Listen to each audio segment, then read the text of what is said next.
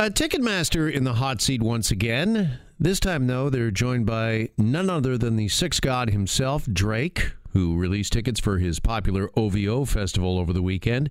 Actually, I guess this was uh, back on Friday.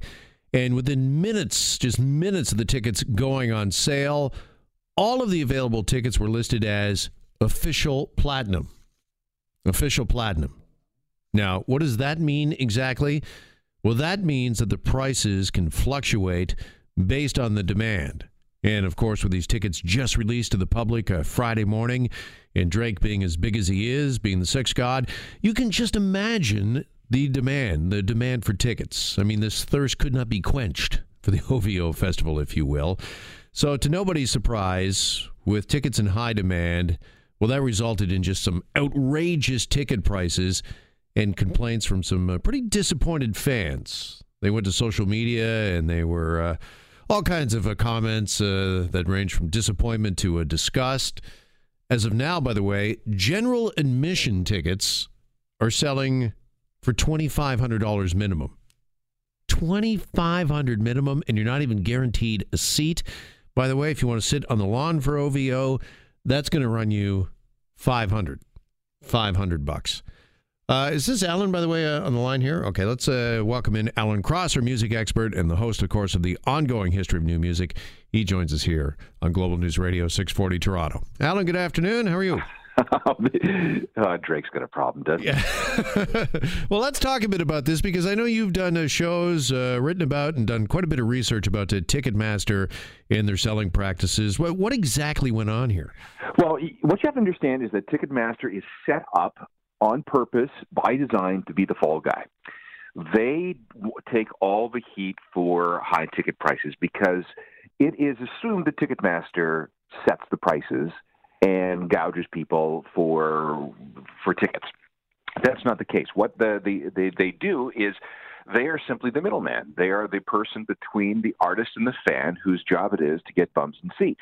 And they have a variety of um, what's the word I'm looking for? Arrangements with artists. Okay. when it comes to uh, ticket pricing. Now, this looks like, and I, am I'm, I'm trying to figure out because I, we haven't seen anything like this, or at least I haven't, where we have this this dynamic pricing, where stuff that went on sale to the general public at 10 a.m. on Friday, uh, all of a sudden, all those tickets were marked as official platinum. And that meant that they were able to rise and fall with market demand.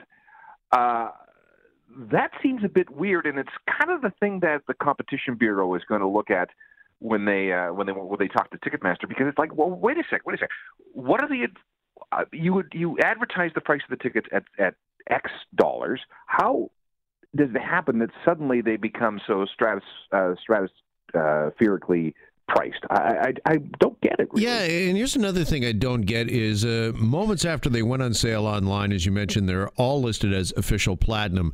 What is the definition of platinum, really? Because I would think that only you know a few rows, a few sections could really be considered platinum seating, uh, the best seating. I mean, is does general admission does that really uh, meet the uh, definition of platinum? Well, let's see. You're at the very back, high on the hill with nothing over your head, nothing to sit on, and a long zigzag to either the concession stands or the bathrooms. Uh, no, yeah. I, I doesn't, doesn't meet my my definition. No, not not at all. So, but I, I guess the argument on the other end is uh, when you talk about and you mentioned dynamic uh, pricing. I mean, how different is this than say Uber and their surge pricing? That uh, when there's a big event like this and there's a lot of demand and there's only so many tickets, isn't this the basic law of economics at play? Well, you would think, but uh, is there this much demand? Like five hundred dollars for a general admission seat? If this is the case first of all, Drake is going to suffer for it because he's, you know, he's the guy with the plane. He's the guy with uh, his uh, OVO symbol on the Raptors um, uh, practice facility. He's the guy that made, I think it was $75 million last year. He's doing okay. And if he thinks, you know, a lot of fans are going to look at this and go, wait, how much money do you need, dude? Really? Come on, you're, you're gouging everybody here. And so he's going to take a hit for that. Uh, is going to take a hit for this, certainly in, in, in terms of PR. And uh, it, the show is not going to sell out uh, because I don't think there's anybody. You know, when Drake fans just don't have any fans don't have this kind of money. Like twenty five hundred dollars for a seat for an outdoor show? Um, no. Yeah, okay, but then I look back at uh, the Raptors and their championship run, and we talked at that time about sixty thousand dollar courtside uh, seats, and, and none of those went empty. So, do we know for sure that uh, this uh, is not going to sell out? We we don't know, but I think what's going to happen is it's going to slow down sales, and that we really won't know the actual market value of the tickets until twenty four to forty eight hours before the shows. That's when things stabilize on the secondary market or on whatever market this is and we'll find out exactly what kind of demand it has and what kind of pricing that results in. Yeah, Alan, uh, you know, we've done uh, stories and it's been in the news that even the provincial government has uh, tried to step in and uh, protect uh, concert goers and try to, I don't know, establish laws or legislation, put up uh, safeguards, but nothing really seems to be working. Your ticket prices continue to escalate. I mean, I remember when $100 seemed like a lot to go to a concert, never mind 2500 to basically be on the lawn. If my memory is correct, the first band to break the $100 a ticket mark was the Eagles back in the 1990s, and that was considered to be, you know, outrageously expensive. They were gouging fans. These rich rock stars were gouging their longtime fans. Now that seems like a bargain, doesn't it? Mm-hmm. Well, uh, absolutely, it uh, does. But do you think there's going to be, as you mentioned, a backlash against a Drake for this, or do you think that uh, this is part of what? Uh, you know his fans uh, expect that uh, he lives a high lifestyle and they're more than happy to help him fund it have you checked twitter today twitter is not happy with drake not at all uh, you can scroll down and just uh, look for the hashtag uh, ovo uh, fest hashtag ovo fest and you'll find out that there's uh, uh, there are a number of people who are really upset at, at Mr. Uh, Mr. Drake. Mm-hmm. Do, do you think that this is a watershed moment at all? Because uh, the argument has been made from time to time when we talk about these outrageous ticket prices that continue to uh, climb and, and, escalate. That uh, really we only have ourselves to blame because there's somebody out there that's buying these. Well, yes, we do, and uh, the government should not step in. This is something that is between the fan and the artist. Uh, let the marketplace decide what's actually going on. It's a little bit different when you have Bay Street guys coming in and buying sixty thousand dollar courtside seats for the Raptors on a playoff run towards a championship. It's another thing entirely to buy uh, tickets to a concert outdoors at the Budweiser stage for twenty five or hundred or three thousand dollars for for what's nothing more than just another concert. And uh, you know, Drake's audience tends to be a whole lot younger. Uh, I don't think they have this kind of cash. Uh, there may be a few Bay Street guys that come in there and scoop up some money, but uh, or scoop up some tickets. But you know, if if somebody did, I'm just looking at one of the, the Twitter feed here, and it says that uh, okay, 18, 16,000 people in uh, at the Budweiser stage.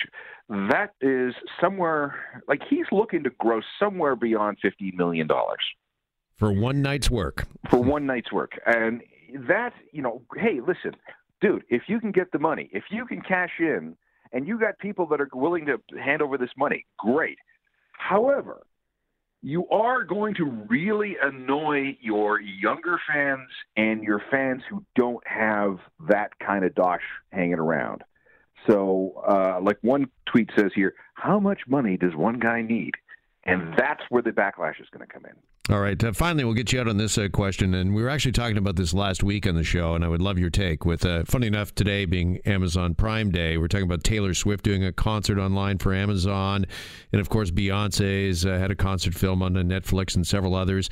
Do you think we're starting to see uh, a, change when it comes to going to concerts? That a lot of fans uh, are just as happy to sit at home and watch these things and stream them on TV with you know their surround sound rather than pay some of these outrageous prices?